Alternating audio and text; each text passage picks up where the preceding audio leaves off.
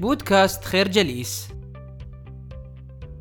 في ظهيرة أحد الأيام، وبينما كان الطلاب يغادرون فصول الدراسة متوجهين إلى منازلهم، كان صاحب السمو الشيخ محمد بن زايد ماراً أمام إحدى المدارس.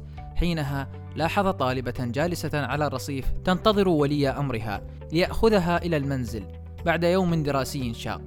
حينها وبدون التردد هم الشيخ محمد بن زايد بالذهاب إلى الطفلة والجلوس بجانبها على الرصيف حتى حضر أولياء أمرها. كانت هذه اللفتة من الشيخ محمد بن زايد صورة واضحة من صور التواضع التي طالما اتصف بها قادة دولة الإمارات على مر العصور. تذكر الكاتبة في هذا الصدد أن شيم التواضع التي ترسخت في قادة وشعب دولة الإمارات تعد أحد أسباب التقدم والإنجازات التي وصلت لها الدولة منذ تأسيسها. لا شك أن التواضع صفة تسهم في تطوير الذات ووصول الشخص إلى أعلى المراتب، فهو يهذب النفس ويدربها على التعامل وفهم البشر على شتى عاداتهم وخلفياتهم الثقافية. وعلى النقيض، فإن صفة التكبر تخلق حواجز افتراضية بين الشخص وغيره وتعيق التواصل والتفاهم الذي يعد أساسا لبناء العلاقات البشرية. الفكرة: التواضع حجر أساس لتطوير الذات وتطوير العلاقات الاجتماعية والوصول إلى أعلى المراتب بإذن الله. الغضب، الحزن، الألم، الضجر هي مشاعر إنسانية سلبية لا مفر لأي إنسان من الوقوع فيها والشعور بها بطريقة أو بأخرى، ولكن السر الذي يمتلكه الأشخاص الناجحين يكمن في تمكنهم من التحكم بهذه المشاعر السلبية وقطع الطريق أمامها، بحيث لا تمنعهم أو تعيقهم في طريقهم لتحقيق النجاح. إن أغلب العقبات التي يواجهها الإنسان في حياته تعود في الأساس إلى مجموعة من المشاعر السلبية التي ذكرناها آنفاً. وبالرجوع إلى أساسيات علم النفس، فالمشاعر ما هي إلا نتيجة طبيعية عن التفكير، فالأفكار هي المولد الأساسي للمشاعر. وباختصار، فإن الأفكار تولد المشاعر والمشاعر تولد السلوك. وإذا طبقت هذا المبدأ على جميع المواقف السلبية التي واجهتها في حياتك، سواء كانت شخصية أو مهنية، فستجد أن منبع مشاعرك السلبية كانت فكرة ولدت في رأسك وتطورت إلى مشاعر وأحاسيس دفعتك في نهاية الأمر إلى اتخاذ سلوك أو فعل قد لا يحمد عقباه. من هذا المنطلق تعطينا سميرة خليفة وصفة سرية لتجنب الوقوع في مغبة المشاعر السلبية، وهي بالمختصر: من خلال التحكم بالأفكار التي تثير المشاعر السلبية.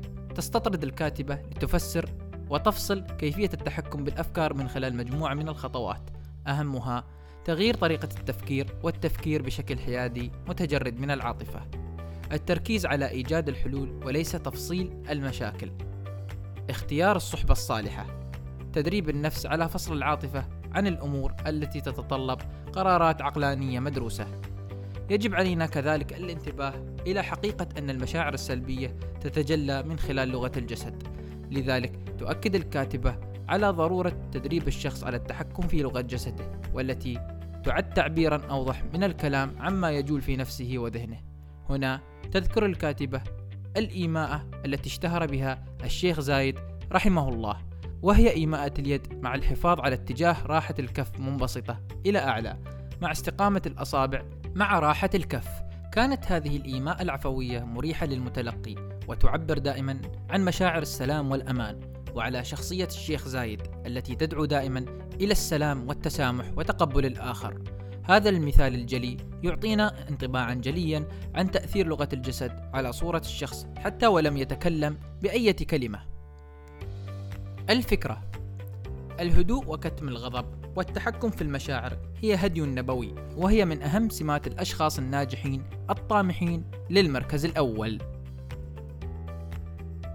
من أولى خطوات الطريق نحو المركز الأول هي أن يتعرف الإنسان على ذاته، وعند طرح هذا المفهوم قد يجد البعض صعوبة في الإجابة على السؤال من أنا، على الرغم من أن أول إنسان يجب عليك التعرف عليه وفهمه بالكامل هو أنت.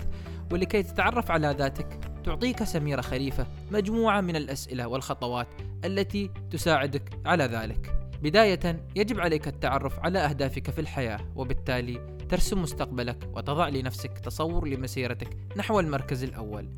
ثانيا، تحدد رؤيتك ورسالتك في الحياة، فلكل إنسان رسالة على هذه الأرض قد تكون نابعة من علم أو مهارة قد اكتسبها وسخره الله ليوصلها إلى أقرانه من بني البشر. ثالثاً، تعرف على صفاتك الإيجابية والسلبية بكل صراحة وحيادية. رابعاً، اعرف هواياتك واهتماماتك. أخيراً، حدد قيمك ومبادئك التي لا يمكنك التخلي عنها في مسيرتك نحو المركز الأول.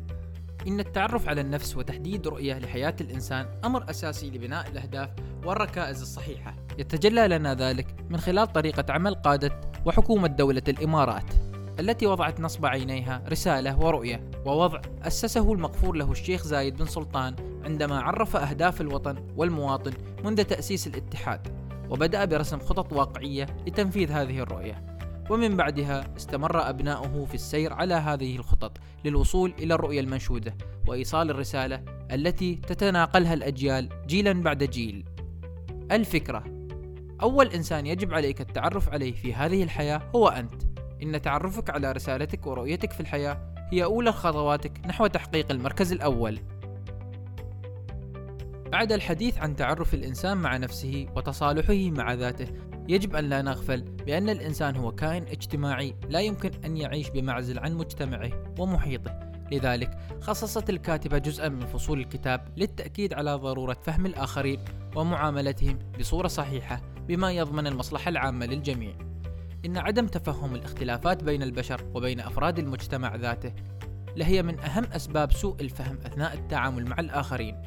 نحن نعيش في يومنا هذا في حلقة متصلة مع جميع سكان الأرض تقريبا، وبالتالي فلا شك أن هذا الاتصال العالمي سيضعنا في مواقف فيها الكثير من الاختلافات الثقافية والعقائدية والتقليدية، مع اختلاف وجهات النظر في العديد من الأمور الحياتية والعملية.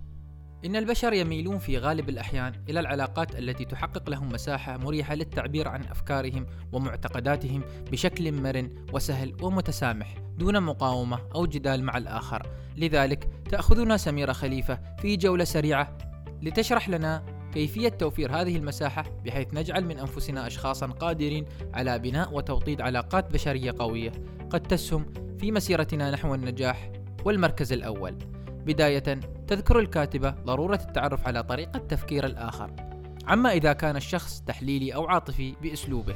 ثانياً، نحاول أن نرى ما إذا كان الشخص اجتماعي أم لا، هل هو منظم ودقيق، كيف يفضل أن يستقبل المعلومات، ما هي الطريقة المثلى لطرح أفكارك لكي يتقبلها بصدر رحب دون مقاومة أو جدال. إن تقبل الآخرين باختلاف طباعهم وأديانهم وثقافاتهم كان له الأثر الأكبر على العديد من إنجازات دولة الإمارات، والتي يظهر أهمها في وصول جواز دولة الإمارات العربية المتحدة إلى المرتبة الأولى عالميا، والذي ما كان أن يتحقق لولا أسس التسامح وفهم الآخرين وتقبلهم التي أرساها المؤسس الشيخ زايد، وسار على نهجها أبناؤه الكرام. الفكرة: عامل الناس بما يتناسب مع طبائعهم وتفهم طريقة تفكيرهم ومعتقداتهم لكي تؤسس علاقات وطيدة مبنية على التفاهم والشفافية. نشكركم على حسن استماعكم. تابعونا على مواقع التواصل الاجتماعي لخير جليس، كما يسرنا الاستماع لآرائكم واقتراحاتكم، ونسعد باشتراككم في البودكاست.